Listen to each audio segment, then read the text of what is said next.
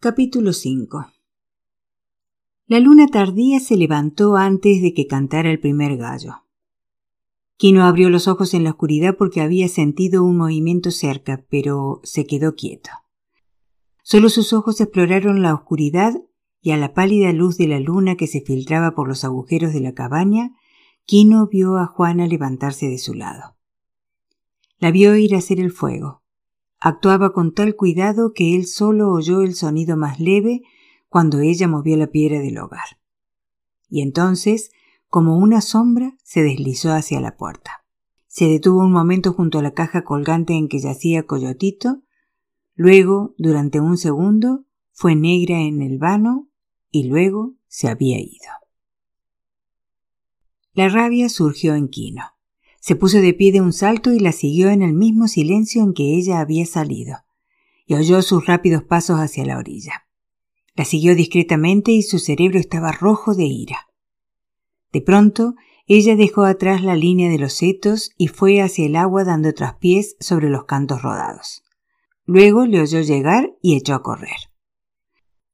Tenía el brazo alzado para lanzar cuando él le dio alcance, la tomó y le arrancó la perla de la mano.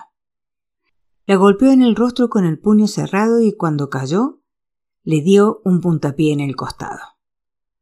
A la tenue luz de aquella hora, él vio cómo las breves olas rompían sobre ella y su falda flotaba y se le adhería a las piernas cuando el agua se retiraba. Quino la miró mostrando los dientes. Silbó como una serpiente y Juana le contempló con grandes ojos sin miedo, como una oveja al matarife. Sabía que él podía matar, y estaba bien. Lo había aceptado. Y no iba a resistirse, y ni siquiera iba a protestar. Y entonces la cólera abandonó a Quino y un asco malsano la reemplazó. Se volvió, se apartó de ella, remontó la playa y sobrepasó la línea de los setos. Tenía los sentidos embotados por la emoción. Oyó venir el ataque, Sacó el cuchillo y arremetió contra una imagen oscura y sintió entrar la hoja y luego estuvo de rodillas. Luego otra vez en el suelo. Dedos codiciosos hurgaron entre sus ropas, dedos frenéticos le exploraron, y la perla, que él había soltado en la lucha, titilaba tras una pequeña piedra del sendero. Reflejaba la suave luz de la luna. Juana se acercó a las rocas del borde del agua. Su rostro era una pena oscura y el costado le dolía. Estuvo un rato de rodillas y la falda mojada se le pegaba al cuerpo.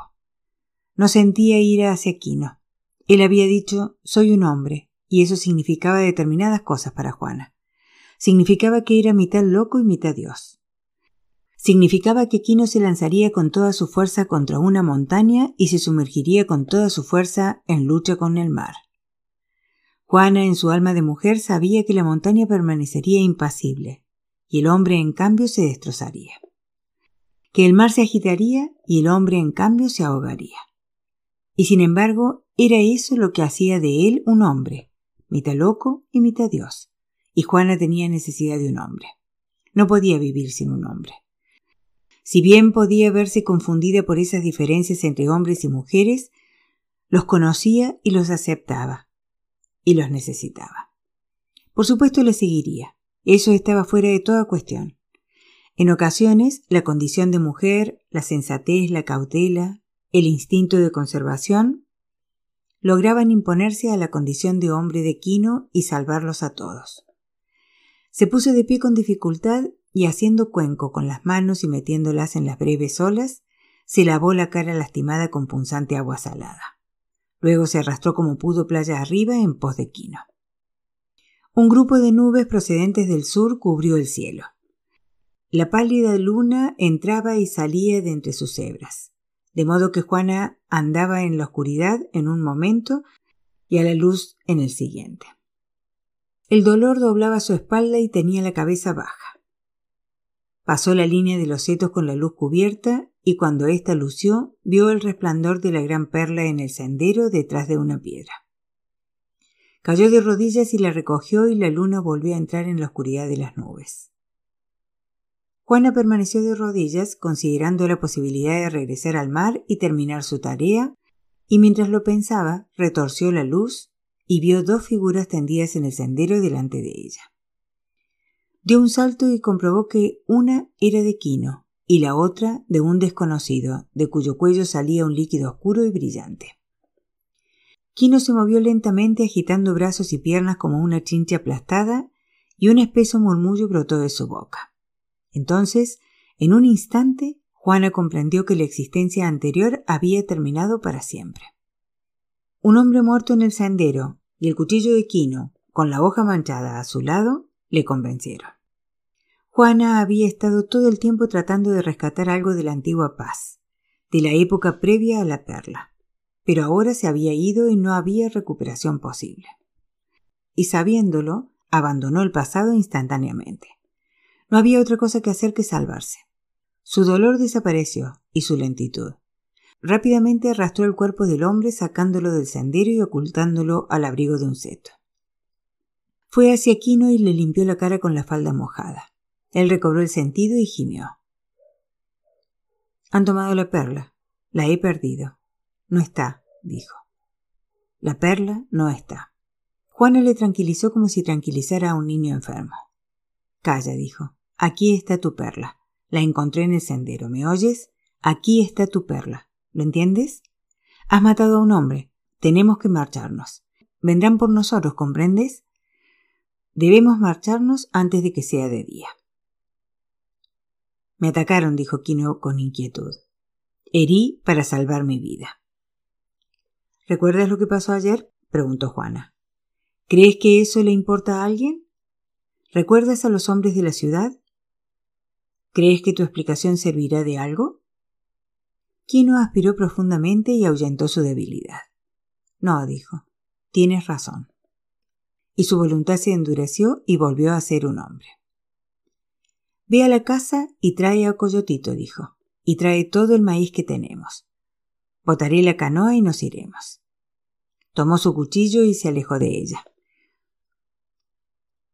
Dando traspiés por la playa, llegó a su canoa. Cuando volvió a ver luz, vio que estaba rota, que tenía un gran agujero en el fondo. Una furia abrasadora le invadió y le dio fuerza. Ahora la oscuridad se cerraba sobre su familia. Ahora la música del mal llenaba la noche. Flotaba sobre los mangles, sonaba en el batir de las olas. La canoa de su abuelo revestida una y otra vez y con un agujero de reborde astillado. Era una maldad inconcebible.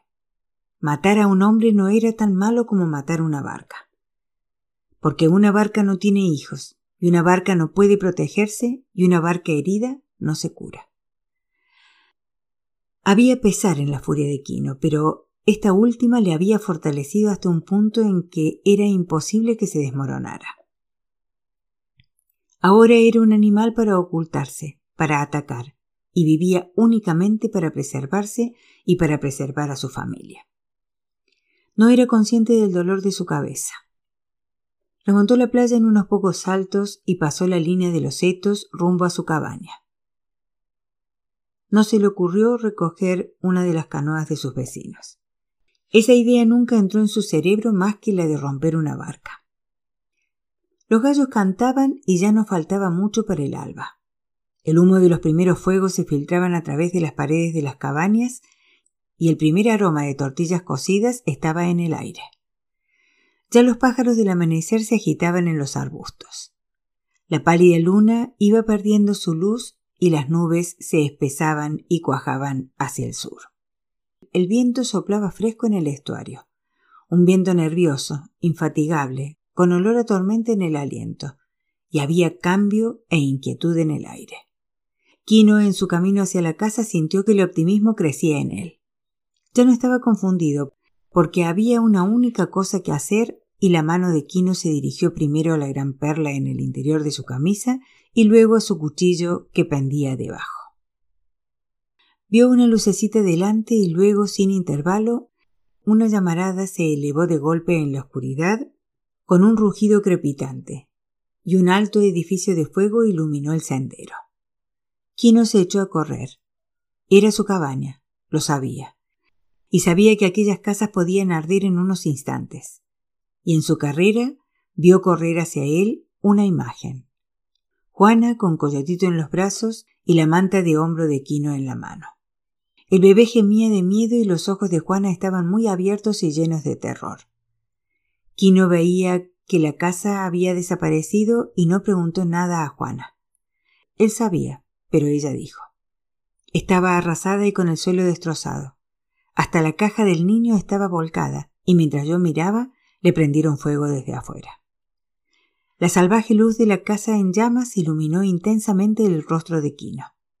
¿Quién? inquirió. No lo sé, dijo ella. Los oscuros. Los vecinos salían ahora a medio vestir de sus casas y contemplaban las chispas que caían y las apagaban con los pies para salvar sus propias casas. De pronto Quino tuvo miedo. La luz le dio miedo. Recordó al hombre muerto tras el seto, junto al sendero, y tomó a Juana por el brazo, la arrastró hacia la sombra de una casa apartada de la luz, porque la luz era peligrosa para él. Tras considerarlo un momento se movió en las sombras hasta llegar a la casa de Juan Tomás, su hermano, y se escabulló en el interior arrastrando a Juana tras él. Fuera oía los chillidos de los niños y los gritos de los vecinos porque sus amigos creían posible que él estuviese dentro de la casa quemada. La casa de Juan Tomás era casi exactamente igual a la de Quino. Casi todas las cabañas eran similares, y en todas se filtraba la luz y el aire. De modo que Juana y Quino, sentados en el fondo de la casa del hermano, al otro lado de la pared, vieron saltar las llamas. Vieron las llamas altas y furiosas. Vieron caer el techo y vieron morir el fuego con la misma rapidez con que muere un fuego de ramitas. Oyeron los gritos de advertencia de los amigos y el estridente e intenso chillido de Apolonia, esposa de Juan Tomás. Ella, al ser el miembro femenino de la familia más próximo a ellos, elevaba un lamento formal por la muerte de sus parientes. Apolonia se dio cuenta de que llevaba puesto su segundo mejor chal y se precipitó en el interior de su casa en busca del mejor.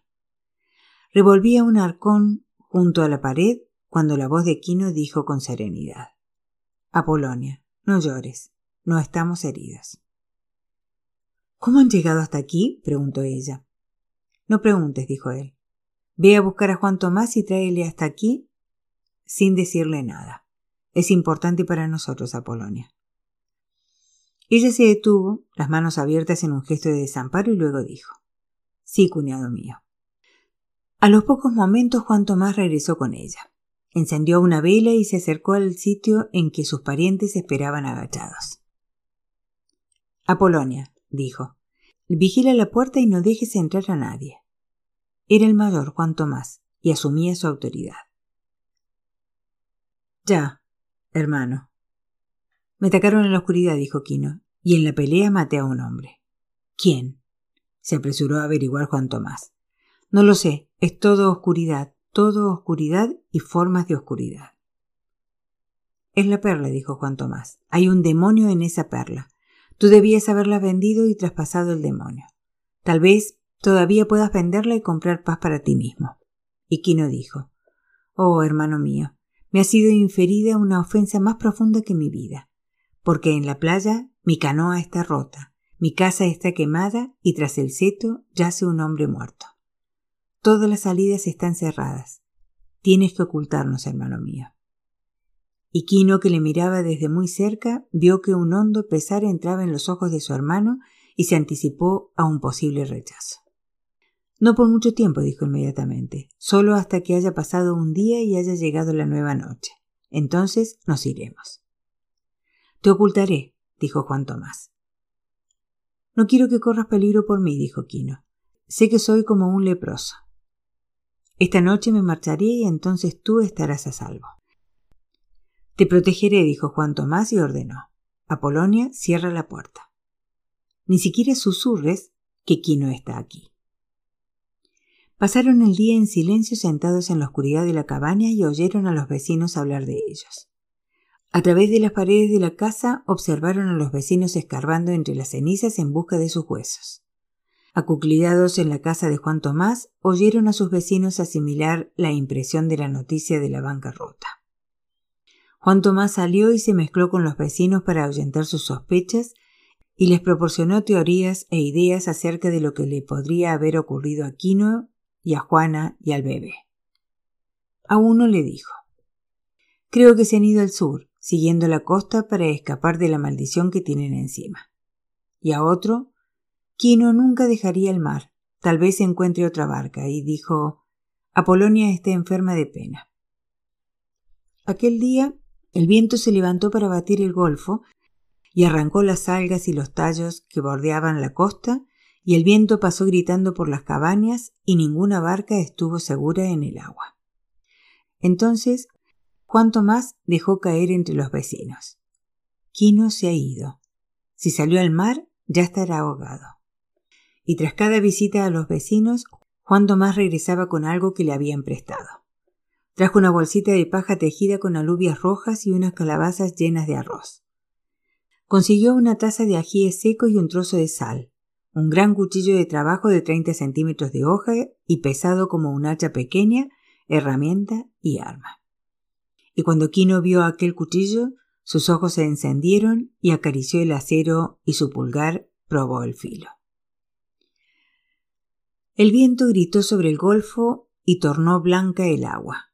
Los mangles cabecearon como ganado asustado y un fino polvo arenoso se alzó de la tierra y quedó suspendido en una espesa nube encima del mar. El viento despejó las nubes limpió el cielo por entero y amontonó la arena del campo como nieve. Luego, cuando la noche estuvo cerca, Juan Tomás habló largamente con su hermano. ¿A dónde irás? Al norte, dijo Quino. He oído decir que hay ciudades en el norte. Evita la costa, dijo Juan Tomás. Están organizando una partida para explorar la costa. Los hombres de la ciudad te buscarán. ¿Todavía tienes la perla? La tengo, dijo Quino, y la conservaré. Podía haberla entregado en ofrenda, pero ahora es mi infortunio y mi vida, y la conservaré. Sus ojos eran duros, crueles y amargos. Coyotito gimió y Juana murmuró fórmulas mágicas para que permaneciera en silencio. El viento es bueno, dijo Juan Tomás. No habrá huellas. Partieron calladamente en la oscuridad antes de que hubiese salido la luna. La familia se separó formalmente en la casa de Juan Tomás. Juana llevaba a Coyotito sobre la espalda, cubierto y sujeto por su chal, y el bebé dormía con la cara vuelta y apoyada sobre el hombro de su madre. El chal cubría al bebé y uno de sus extremos pasaban por sobre la nariz de Juana para protegerla del malsano aire de la noche. Juan Tomás abrazó a su hermano con un doble abrazo y le besó en ambas mejillas. Ve con Dios, dijo y fue como una muerte. ¿No te desprenderás de la perla? Esta perla ha llegado a ser mi alma, dijo Quino. Si me desprendo de ella, perderé mi alma. Ve tú también con Dios. Capítulo 6 El viento soplaba con fiereza y con fuerza. Arrojaba sobre ellos fragmentos de ramas, arenas y piedrecillas. Juana y Quino se tomaron las ropas para ajustarlas aún más al cuerpo, se cubrieron la nariz y salieron al mundo. El viento había limpiado el cielo y en él lucían las estrellas frías. Andaban con cautela y evitaron el centro del pueblo, por donde cualquiera que durmiese en la entrada de una casa podía verles pasar, porque el pueblo se cerraba sobre sí mismo ante la noche y cualquiera que se moviera por allí, en la oscuridad, sería advertida. Quino se deslizó por el borde de la ciudad y enfiló hacia el norte. El norte según las estrellas. Encontró el irregular camino de arena que por el monte bajo llevaba hacia Loreto, donde la Virgen Milagrosa tenía su santuario. Quino percibió contra los tobillos la arena arrastrada por el viento y se sintió contento porque supo que no quedarían huellas. La débil luz de las estrellas le revelaba el estrecho camino en el monte bajo. Quino oía el paso de los pies de Juana tras él. Avanzaban rápido y en silencio, y Juana trotaba para no perderle. Algo ancestral se movía en Quino. A través de su miedo a la oscuridad y a los demonios que poblaban la noche, le alcanzó una fuerte corriente de optimismo. Algo animal se movía en él y le hacía astuto, cauto y peligroso. Algo procedente del remoto pasado de su pueblo vivía en él. Tenía el viento en la espalda y las estrellas le guiaban. El viento gritaba y batía en la maleza y la familia seguía andando monótonamente hora tras hora. No se cruzaron con nadie ni vieron a nadie. Finalmente a su derecha se levantó la luna menguante y cuando estuvo alta el viento murió y la tierra se serenó. Ahora veían la senda delante profundamente hendida por huellas de rueda en la arena. Al cesar el viento habría marcas de pisadas, pero se encontraban ya a buena distancia del pueblo y tal vez sus huellas no fuesen advertidas. Quino adelantó cuidadosamente por la señal de una rueda. Y Juana siguió su ejemplo. Un carro grande que fuese hacia el pueblo por la mañana borraría todo rastro de su paso. Caminaron toda la noche sin alterar nunca el ritmo de la marcha. Una vez Coyotito despertó, Juana lo cambió de sitio y lo sostuvo contra su pecho tranquilizándole hasta que se volvió a dormir. Los malos espíritus de la noche les rodeaban. Los coyotes llamaban y reían en la maleza y los búhos chillaban y silbaban sobre sus cabezas. En una ocasión, un animal grande se alejó pesadamente haciendo crujir las malas hierbas. Kino aferró el mango del gran cuchillo de trabajo y obtuvo de él un fuerte sentimiento de protección. La música de la perla resonaba triunfal en la cabeza de Kino y la serena música de la familia subyacía a ella. Ambas se entrelazaban con el suave ritmo de los pies calzados con sandalias en el polvo. Toda la noche anduvieron y al despuntar el alba Quino buscó a los lados del camino un soto en que echarse durante el día. Encontró su sitio cerca de la senda, un pequeño claro donde podía haberse tumbado un ciervo cubierto por una espesa cortina de frágiles árboles secos paralela a la huella. Cuando Juana se hubo sentado y acomodado para alimentar al bebé, Quino regresó a la senda. Rompió una rama y con ella barrió las huellas en el sitio en que se había apartado de su ruta. Y entonces, a la primera luz, oyó el crujir de un carruaje y se acurrucó a un lado del camino y observó el paso de un pesado carro de dos ruedas arrastrado por lentos bueyes. Cuando se perdió de vista, él regresó al camino y miró las huellas y descubrió que las pisadas habían desaparecido. Volvió a barrer su propio rastro y retornó junto a Juana. Ella le dio las tortillas que Apolonia había preparado y al cabo de un rato durmió un poco. Pero Quino se sentó en el suelo y se quedó mirando la tierra delante de él. Contempló las hormigas que se movían, una fila cerca de su pie, e interpuso el pie en su camino. Entonces la columna pasó por encima de su empeine y continuó el curso de su avance. Quino dejó el pie allí y las miró andar sobre él. El sol se elevó abrasador. Ya no estaban cerca del golfo, y el aire era seco y ardiente hasta el punto de que la maleza crepitaba por el calor y un agradable aroma a resina se desprendía de ella. Cuando Juana despertó con el sol alto, Quino le dijo cosas que ella ya sabía. Ten cuidado con los árboles como aquel, dijo señalando. No los toques, porque si los tocas y después te tocas los ojos, te dejarán ciega. Cuidado con los árboles que sangran. Fíjate aquel de allí, porque si los rompes, la sangre roja manará de él y eso traerá mala suerte. Ella asintió y le sonrió un poco porque sabía todo aquello. ¿Nos seguirán? preguntó. ¿Crees que tratarán de encontrarnos? Tratarán, dijo Quino.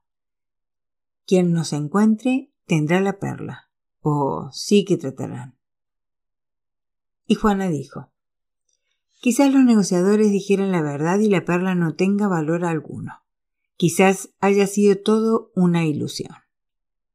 Quino hurgó entre sus ropas y sacó la perla. Dejó que el sol jugara sobre ella hasta que le escocieron los ojos. No, dijo, no hubiesen procurado robarla si no tuviese valor. ¿Sabes quién te atacó? ¿Fueron los negociadores? No lo sé, no los vi. Miró la perla en busca de una visión. Cuando por fin la vendamos, tendremos un rifle, dijo, y buscó en la brillante superficie su rifle. Solo vio un oscuro cuerpo vencido en el suelo con sangre brillante brotando de su cuello. Y se apresuró a decir Nos casaremos en una gran iglesia. Y en su perla vio a Juana con el rostro golpeado, arrastrándose hacia la casa en medio de la noche. Nuestro hijo debe aprender a leer, dijo frenético y en la perla estaba la cara de Coyotito hinchada y enfebrecida por la medicina. Quino volvió a guardar la perla entre sus ropas y la música de la perla se había hecho siniestra en sus oídos. Estaba entretejida con la música del mal. El ardiente sol batía la tierra y Quino y Juana fueron a refugiarse en el encaje de sombra del monte bajo y pequeños pájaros grises corrieron por el suelo en la sombra. En el calor del día, Quino se relajó y se cubrió los ojos con el sombrero y se rodeó la cara con la manta para mantener alejadas las moscas y se durmió.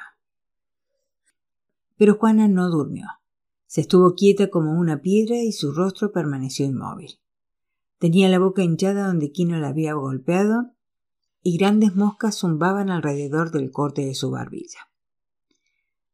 Se mantuvo quieta como un centinela, y cuando Coyotito despertó, lo puso en el suelo delante de ella y contempló cómo agitaba los brazos y cómo daba puntapiés. Y el bebé le sonrió y le gorjeó hasta que ella también sonrió. Tomó una ramita del suelo y le hizo cosquillas y le dio agua de la calabaza que llevaba en su fardo. Quino se estremeció en su sueño y gritó con una voz gutural y su mano se movió en una lucha simbólica. Luego gimió y se incorporó de golpe, con los ojos muy abiertos y las aletas de la nariz temblando. Escuchó y oyó solamente las crepitaciones del calor y el siseo de la distancia. ¿Qué pasa? preguntó Juana. Calla, dijo él. ¿Soñabas? Tal vez. Pero estaba desasosegado, y cuando ella le dio una tortilla de su reserva, Dejó de masticar para escuchar. Estaba inquieto y nervioso. Miraba por encima del hombro, tomaba el gran cuchillo y comprobó su filo. Cuando Coyotito gorjeó en el suelo, Quino dijo Manténlo callado. ¿Qué pasa? preguntó Juana. No lo sé. Volvió a escuchar con la luz animal en los ojos. Se levantó luego en silencio y agachado se abrió paso por entre las malezas hacia la senda. Pero no salió a la senda. Arrastrándose, buscó el abrigo de un árbol espinoso y espió el camino por el que había venido. Entonces les vio avanzar. Su cuerpo se tensó y bajó la cabeza y miró furtivamente desde debajo de una rama caída. En la distancia vio tres figuras, dos a pie y una a caballo pero sabía qué eran, y un escalofrío de miedo le recorrió. Aún a la distancia, vio a dos de a pie moverse con lentitud, inclinados hacia el suelo. Aquí uno se detuvo y miró la tierra, mientras el otro se reunía con él. Eran rastreadores, podían seguir el rastro de una cabra en la montaña de piedra. Eran sensibles como sabuesos, Aquí él y Juana podían haber salido de la senda de los carros y esa gente del interior, esos cazadores, podían seguirles. Sabían leer en una brisna rota o en un montón de polvo derribado.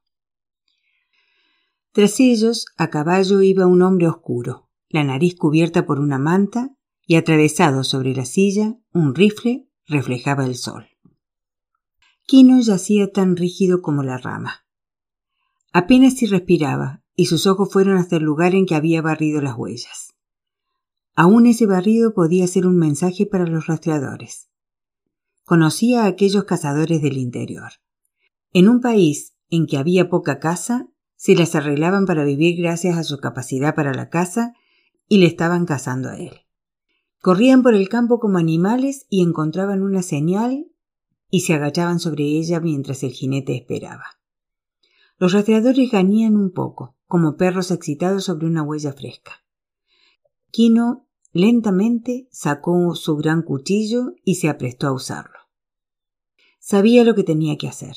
Si los rastreadores daban con el sitio que él había barrido, debía saltar sobre el jinete, matarlo a toda prisa y tomar el rifle.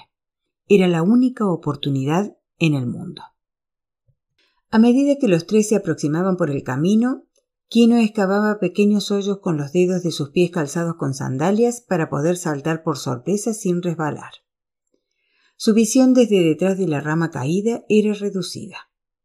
Juana, atrás, en su escondite, oía ya el paso de los cascos de los caballos y Coyotito gorjeó.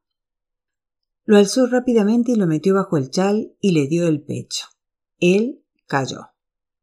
Cuando los rastreadores se acercaron, Kino solo pudo ver sus piernas y las patas del caballo desde debajo de la rama caída. Vio los oscuros pies callosos de los hombres y sus blancas ropas raídas, y oyó crujir el cuero de la silla y el tintineo de las espuelas. Los rastreadores se detuvieron en el sitio en que Kino había barrido. El jinete también se detuvo.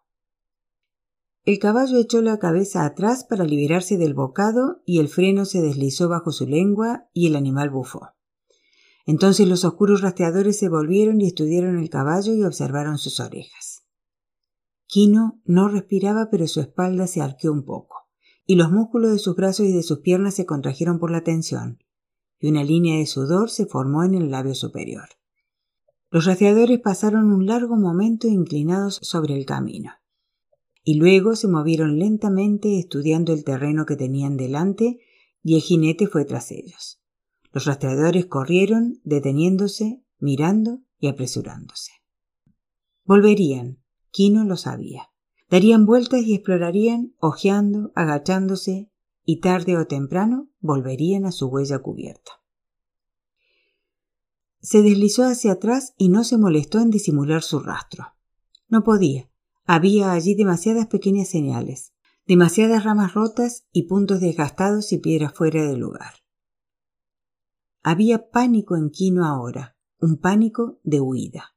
Los rastreadores encontrarían su huella, lo sabía. No había escapatoria como no fuese la huida. Se alejó del camino y fue rápida y silenciosamente hacia el escondite en que estaba Juana.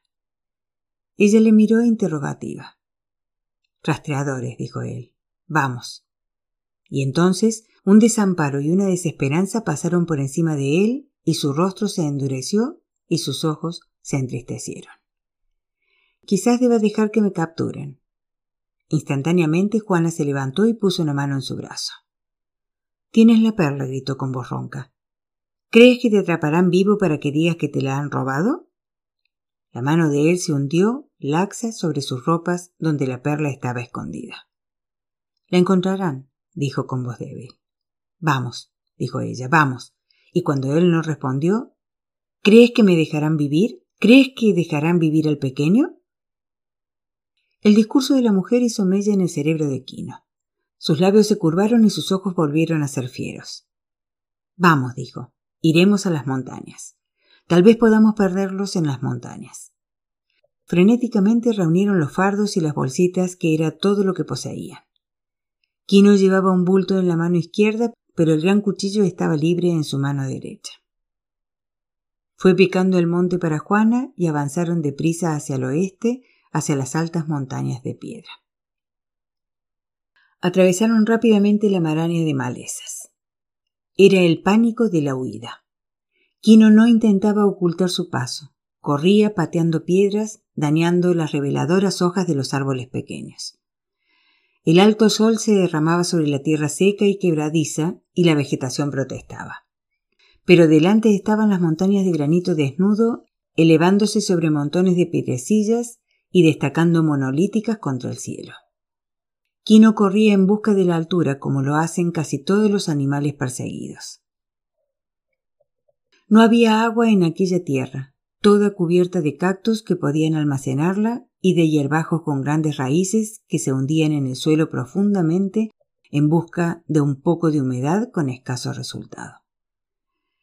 Bajo los pies no había suelo, sino roca quebrada, partida en pequeños cubos, grandes bloques, mas ninguno de ellos rodeado de agua. Breves manojos de triste hierba gris crecían entre las piedras, hierba que con una única lluvia había brotado, crecido, dejado caer su simiente y muerto. Sapos con cuernos miraban pasar a la familia y giraban sus cabecitas de dragón. Y aquí y allá, una gran liebre perturbada en sus sombras saltaba y se escondía tras la roca más próxima. El calor caía cantando sobre aquel país desierto y delante las montañas de piedra parecían frías y acogedoras. Y Quino huía. Sabía lo que sucedería. A poco andar por el camino los rastreadores se darían cuenta de que habían perdido la pista y retrocederían, explorando y juzgando, y en un rato descubrirían el sitio en que Quino y Juana habían descansado. De allí el más les resultaría fácil, las piedrecitas, las hojas caídas, las ramas quebradas, los lugares mancillados en que un pie hubiese resbalado. Quino les veía en su imaginación deslizándose tras el rastro, quejándose por impaciencia, y tras ellos, oscuro y como desinteresado, el jinete del rifle. Su trabajo sería el último porque no le llevaría de regreso. Oh, la música del mal sonaba ahora con fuerza en la cabeza de Quino sonaba con los siseos del calor y con el seco retintín de los anillos de las serpientes. Ya no era enorme y sobrecogedora, sino secreta y ponzoñosa, y el latido de su corazón le daba el tono y el ritmo. El camino empezó a subir y a medida que lo hacía, las rocas se iban tornando más grandes. Pero Quino ya había puesto cierta distancia entre su familia y los rastreadores. Ahora sobre la primera elevación descansaron. Él trepó a una gran roca y dejó vagar la vista por el reluciente campo del que venía. Pero no vio a sus enemigos, ni siquiera al jinete alto cabalgando por la maleza. Juana se había acuclillado en la sombra de la roca. Llevó la botella de agua a los labios de Coyotito. Su lengüita seca succionó con codicia. Levantó la vista hacia Quino cuando él regresó. Le vio examinar sus tobillos cortados y heridos por las piedras y la maleza y se los cubrió rápidamente con la falda. Luego le tendió la botella, pero él la rechazó con un movimiento de cabeza. Los ojos brillaban en la cara cansada del hombre. Quino se humedeció los labios resquebrajados con la lengua. Juana, dijo, yo seguiré y tú te ocultarás. Los llevaré hacia la montaña y cuando ellos hayan pasado irás hacia el norte, a Loreto o a Santa Rosalía. Entonces, si consigo escapar, me reuniré contigo. Es el único camino seguro. Ella le miró durante un momento directamente a los ojos. No, dijo, vamos contigo. Puedo ir más rápido solo, dijo él con aspereza. Expondrás al pequeño un peligro mayor si vienes conmigo. No, dijo Juana. Debes hacerlo. Es lo más sensato y es mi deseo, dijo. No, dijo Juana. Entonces él buscó en el rostro de ella una señal de debilidad o de miedo o de irresolución, y no había ninguna. Tenía los ojos brillantes. Quino se encogió de hombros desalentado, pero había obtenido fuerza de ella. Cuando se pusieron en marcha, el pánico de huida había desaparecido. El terreno, según ascendía hacia las montañas, cambiaba rápidamente. Ahora había grandes afloramientos de granito separados por profundas grietas y en lo posible Quino andaba sobre piedra desnuda que no registraba huellas y saltaba de saliente en saliente. Sabía que donde fuese que los rastreadores perdieran su huella, debían andar en círculo y perder tiempo antes de volver a encontrarlo. Por eso ya no iba en línea recta hacia las montañas. Se movía en zigzag y a veces retrocedía hacia el sur y dejaba una señal y luego retornaba a la montaña por sobre las piedras desnudas y el camino subía de pronto bruscamente de modo que se fatigaba un poco. El sol descendía hacia los dientes de piedra desnuda de las montañas y Quino se orientó hacia una grieta oscura y sombreada. De haber algo de agua estaría allí donde se viera, aunque fuese en la distancia, una brisna de hierba. Y de haber algún paso a través de la lisa hilera de rocas, estaría en esa misma profunda grieta. Era arriesgado porque los rastreadores pensarían lo mismo, pero la botella de agua vacía cerró el paso hacia esa consideración. Mientras el sol bajaba, Quino y Juana, agotados, se esforzaban por remontar la pronunciada pendiente hacia la grieta. En lo alto de las montañas de piedra gris, bajo un pico de aspecto amenazador, una pequeña fuente manaba de una quebradura en la roca. Era alimentada por la nieve que la sombra preservaba durante el verano y de tanto en tanto moría completamente, y había rocas desnudas y algas secas en el fondo. Pero casi siempre borboteaba, fría, limpia y hermosa.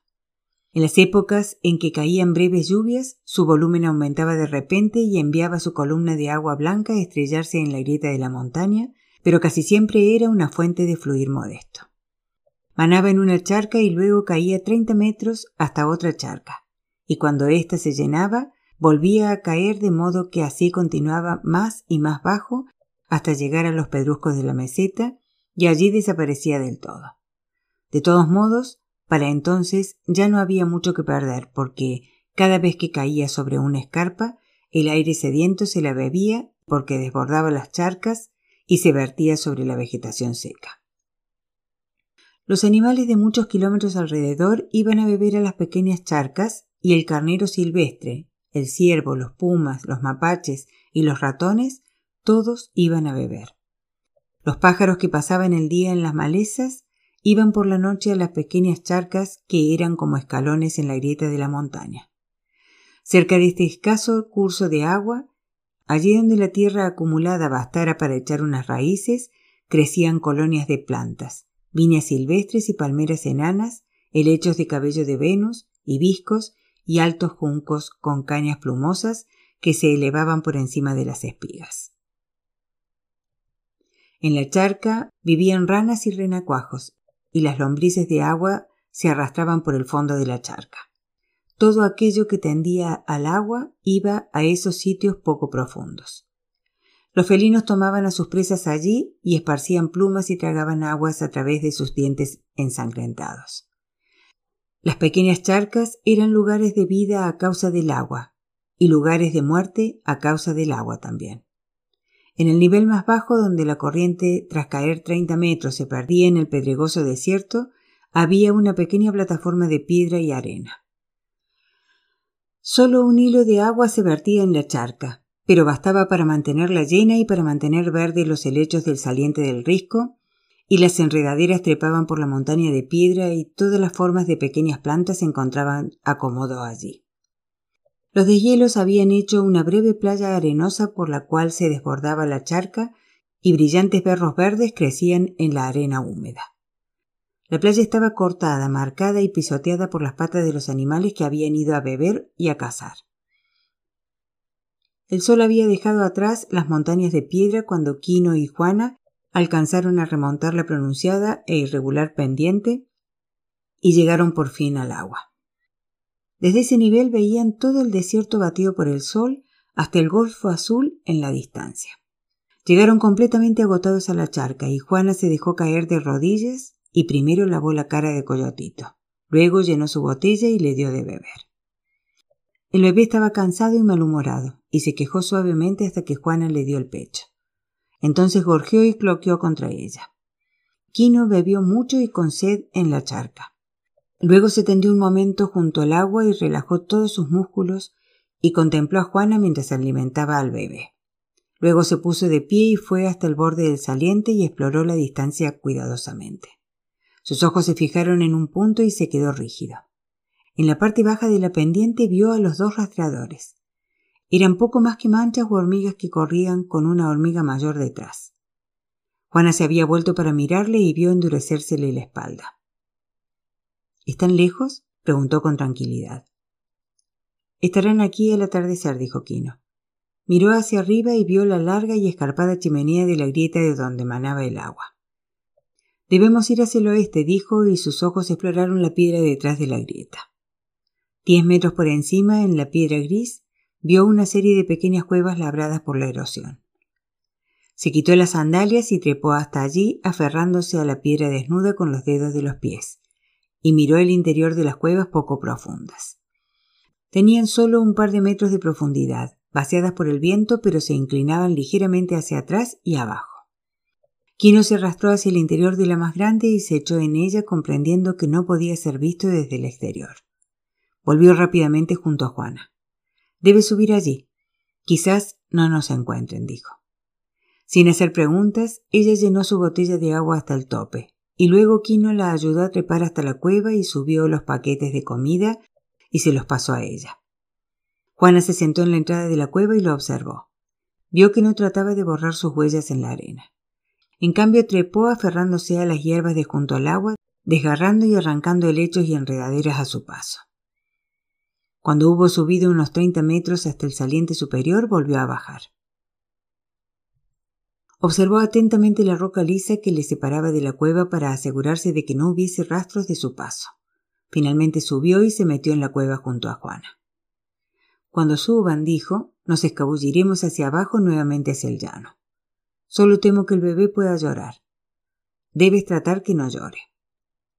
No llorará, dijo ella, y levantó el rostro del bebé hacia el suyo propio. Le miró a los ojos y él le devolvió la mirada solemnemente. Él sabe. Ahora Quino estaba echado en la entrada de la cueva con la barbilla apoyada en sus brazos cruzados y contemplaba la sombra azul de la montaña que se desplazaba por el desierto lleno de malezas hasta llegar al golfo. Y la larga penumbra de la sombra estaba sobre la tierra. Los rastreadores tardaron en subir, pese a que no habían encontrado dificultades en la pista dejada por Quino. Estaba oscuro cuando al fin llegaron a la charca. Los tres iban a pie ahora porque su caballo no podía subir la última empinada cuesta. Desde arriba eran figuras magras en el atardecer. Los dos rastreadores corrieron por la pequeña playa y vieron el avance de Quino montaña arriba antes de beber. El hombre del rifle se sentó y descansó y los rastreadores acuclillaron cerca de él. En el anochecer, las brasas de sus cigarrillos resplandecían y menguaban. Luego Quino vio que estaban comiendo y les llegó el suave murmullo de sus voces. Entonces cayó la oscuridad, honda y negra en la ladera de la montaña. Los animales que se servían de la charca se acercaron y olieron a los hombres y regresaron a la oscuridad. Él oyó un murmullo detrás. Juana susurraba Coyotito. Le rogaba que se quedara quieto. Quino oyó el gemido del bebé y comprendió por los sonidos apagados que Juana le había cubierto la cabeza con el chal. Abajo en la playa ardió una cerilla y a su efímera luz Quino vio que dos de los hombres dormían acurrucados como perros, mientras el tercero velaba y vio reverberar la luz del fósforo en el rifle. Luego la cerilla se apagó, pero dejó una imagen en los ojos de Quino. Lo veía, exactamente cómo estaba cada hombre, dos durmiendo acurrucados y el tercero acuclillado en la arena con el rifle entre las rodillas. Quino retrocedió silenciosamente hacia el interior de la cueva. Los ojos de Juana eran dos chispas reflejando una estrella baja. Quino se arrastró sin hacer ruido hasta ella y puso los labios cerca de su mejilla. Hay una salida, dijo. Pero te matarán. Si alcanzo primero el que tiene el rifle, dijo Quino, debo alcanzarlo primero. Entonces todo irá bien. Dos duermen. La mano de ella salió de debajo del chal y le aferró el brazo. Verán tus ropas blancas a la luz de las estrellas. No, dijo él. Y tengo que ir antes de que salga la luna. Buscó una palabra dulce y luego desistió. Si me matan, dijo, no te muevas. Y cuando se vayan, vete a Loreto. La mano de ella tembló un poco al tomarle la muñeca. No hay elección, dijo. Es el único camino. Nos encontrarán por la mañana. Ve con Dios, dijo ella, y su voz vaciló ligeramente. Él la miró desde muy cerca y vio sus grandes ojos. Su mano se tendió en la oscuridad y durante un momento su palma se detuvo en la cabeza de Coyotito. Luego Quino alzó la mano y tocó el talle de Juana y ella contuvo la respiración. Contra el cielo de la entrada de la cueva, Juana vio a Quino quitarse sus ropas blancas, pues por sucias y desgarradas que estuviesen, destacarían en la oscuridad de la noche. Su propia piel morena sería una mejor protección para él. Luego ella vio cómo enrollaba la cuerda que sostenía su amuleto pendiente del cuello alrededor del mango de asta de su gran cuchillo, de modo que éste quedara colgando ante él y le dejara las dos manos libres. No volvió hasta donde estaba ella. En un momento su cuerpo estaba negro en la entrada de la cueva, agachado y en silencio. Y en el siguiente había desaparecido. Juana se arrastró hasta la entrada y miró hacia afuera. Miró como un búho desde el agujero en la montaña, y el bebé dormía bajo la manta en su espalda con la cara vuelta hacia su cuello y su hombro. Juana sentía su cálido aliento contra la piel y susurró su combinación de plegaria y conjuro, sus Ave Marías y su antigua intercesión contra las negras cosas no humanas. La noche pareció un poco menos oscura cuando miró hacia afuera y hacia el este había un resplandor en el cielo, cerca del punto del horizonte por el que saldría la luna. Mirando hacia abajo, vio el cigarrillo del hombre de guardia. Quino se desplazó como un lento lagarto por la roca lisa. Había vuelto su collar de modo que el gran cuchillo colgara de su espalda y no pudiese chocar contra la piedra. Sus dedos extendidos se aferraban a la montaña y los dedos desnudos de sus pies buscaban apoyo al tacto, y aún su pecho se acomodaba a las piedras para no resbalar. Por cualquier sonido, el rodar de un guijarro o un suspiro, un ligero desliz de la piel sobre la roca, despertaría a los centinelas debajo. Cualquier sonido no relacionado con la noche les alertaría. Pero la noche no era silenciosa. Las pequeñas ranas que vivían cerca de la corriente de agua gorjeaban como pájaros y el alto repique metálico de las cigarras llenaba la grieta de la montaña. En la cabeza de Quino sonaba su propia música, la música del enemigo, baja y monótona, casi dormida pero la canción de la familia se había hecho tan fiera, áspera y felina como el gruñido de un puma hembra. La canción familiar vivía y le guiaba hacia abajo, hacia el oscuro enemigo. La ronca cigarra parecía recoger su melodía y las gorjeantes ranas cantaban algunas de sus frases. Quino se arrastró silenciosamente como una sombra por la lisa cara de la montaña. Un pie desnudo se desplazaba unos pocos centímetros y sus dedos tocaban la piedra y se afirmaban, y el otro pie hacía lo mismo. Luego la palma de una mano bajaba un poco, luego la otra mano, hasta que todo el cuerpo, sin dar la impresión de haberse movido, se había movido.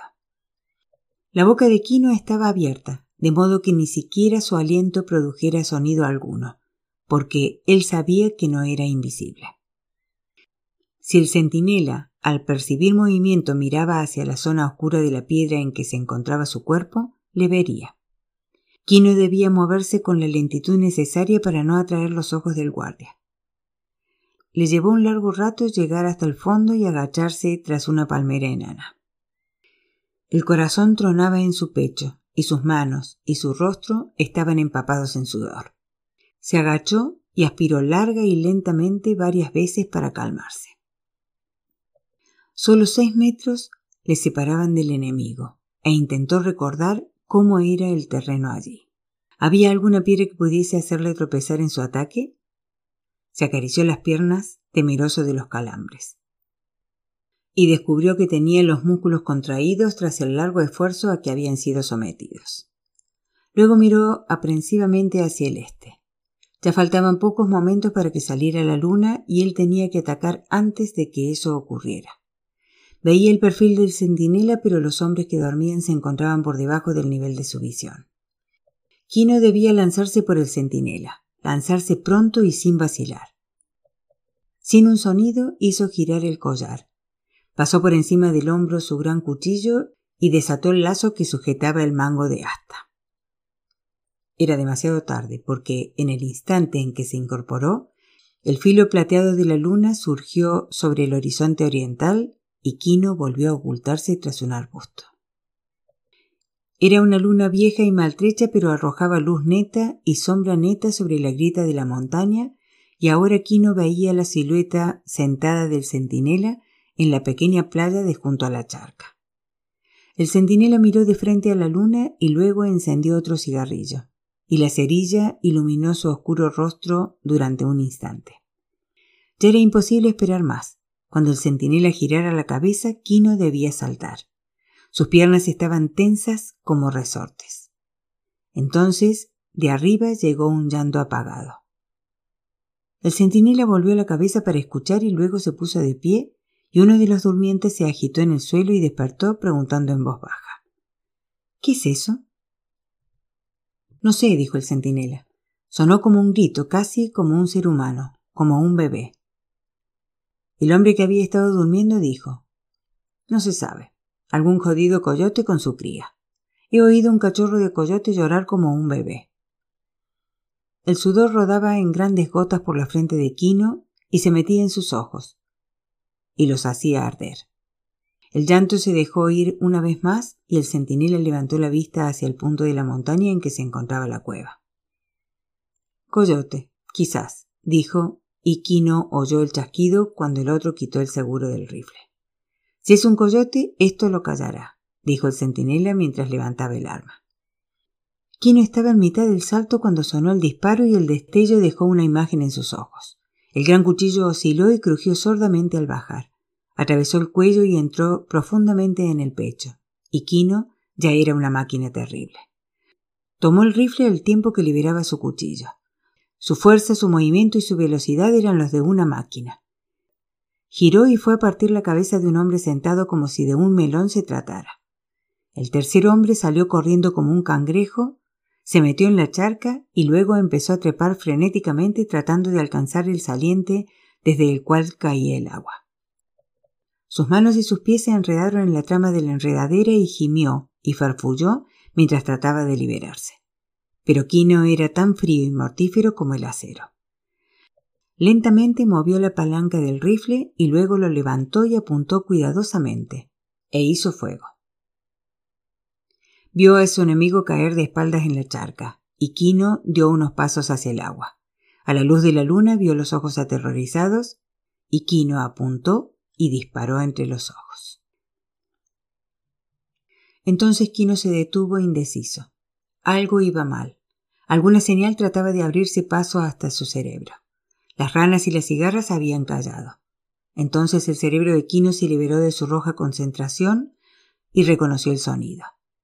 El agudo, lastimero, cada vez más histérico grito procedente de la pequeña cueva en la ladera de la montaña de piedra. El grito de la muerte. Todos en La Paz recuerdan el retorno de la familia. Quizás alguno de los viejos lo haya visto, pero aún aquellos a quienes les fue narrado por sus padres y por sus abuelos lo recuerdan. Es algo que les ocurrió a todos. Era ya el final del dorado atardecer cuando los primeros niños, a la carrera, histéricos, penetraron en el pueblo e hicieron correr la voz de que Quino y Juana regresaban. Todo el mundo se apresuró a salir a verles. El sol se ocultaba tras las montañas del oeste y las sombras en el suelo eran alargadas. Quizás haya sido eso lo que causó tan profunda impresión en quienes les vieron.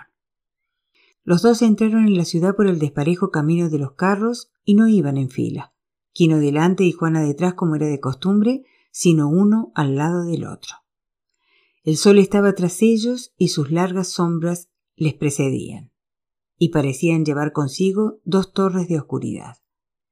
Quino llevaba un rifle cruzado en el antebrazo y Juana el chal colgado a modo de saco sobre el hombro. Dentro había un bulto pequeño y lánguido. El chal tenía costras de sangre seca. El bulto se balanceaba un poco por el andar de la mujer. Su rostro estaba duro y agrietado y curtido por la fatiga y por la tensión con que combatía la fatiga. Sus ojos enormes miraban fijamente hacia su interior. Estaba tan remota y ausente como el cielo. Los labios de Quino estaban apretados y su mandíbula rígida. La gente dice que llevaba el miedo con él, que era tan peligroso como una tormenta naciente. La gente dice que los dos parecían apartados de la experiencia humana, que habían pasado a través del dolor y salido al otro lado que había casi una protección mágica a su alrededor. Y la gente que se había precipitado para verles retrocedió en grupo y les dejó pasar y no les habló. Quino y Juana cruzaron la ciudad como si no estuviesen allí. Sus ojos no miraban ni a la derecha ni a la izquierda, ni hacia arriba ni hacia abajo, sino que miraban solo hacia adelante.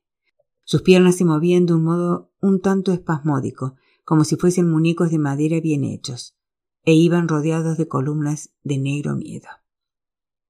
Mientras cruzaban la ciudad de piedra y argamasa, los agentes de comercio les espiaban desde ventanas con barrotes, y los sirvientes pegaban un ojo a la endija de la puerta, y las madres hacían volver el rostro hacia sus faldas a sus niños más pequeños. Quino y Juana cruzaron el uno junto al otro la ciudad de piedra y argamasa, y más abajo pasaron por entre las cabañas y los vecinos retrocedieron para dejarles pasar. Juan Tomás alzó la mano para saludar y no pronunció el saludo. Dejó la mano en el aire un instante, indeciso. En los oídos de Quino la canción de la familia era tan fiera como un grito. Él era inmune y terrible, y su canción se había convertido en un grito de batalla. Pasaron por el terreno quemado en que había estado su casa sin siquiera mirarlo. Pasaron por sobre la maleza que bordeaba la playa y bajaron a la orilla del agua. No miraron hacia la canoa rota de Quino. Cuando llegaron a la orilla del agua se detuvieron y contemplaron el golfo. Entonces Quino dejó caer el rifle y hurgó entre sus ropas. Luego sostuvo la gran perla en la mano. Miró en su superficie y ésta era gris y ulcerosa. Rostros malvados le miraban a los ojos desde allí y vio la luz del incendio. En la superficie de la perla vio los ojos frenéticos del hombre de la charca. En la superficie de la perla vio a Coyotito tendido en la pequeña cueva con la cabeza partida por una bala. La perla era fea, era gris, como una excrescencia maligna. Quino oyó la música de la perla distorsionada y loca. La mano de Quino tembló un poco y él se volvió lentamente hacia Juana y le ofreció la perla. Ella estaba a su lado sujetando aún su carga muerta sobre el hombro. Miró la perla en la mano de él durante un instante y luego miró a Quino a los ojos y dijo dulcemente No, tú. Quino revolvió el brazo y lanzó la perla con todas sus fuerzas. Quino y Juana la miraron partir, titilando y brillando bajo el sol poniente. Vieron la leve salpicadura en la distancia y se quedaron el uno junto al otro contemplando el lugar durante un largo rato. La perla entró en la hermosa agua verde y cayó hacia el fondo. Las ondulantes ramas de las algas la llamaban y le hacían señas. Las luces en su superficie eran verdes y bellas se posó en el fondo de arena entre los helechos acuáticos. Encima la superficie del agua era un espejo verde. La perla yacía en el fondo del mar. Un cangrejo que corría por el suelo levantó una nubecilla de arena y cuando ésta se posó, la perla ya no estaba. La música de la perla derivó hacia un susurro y desapareció.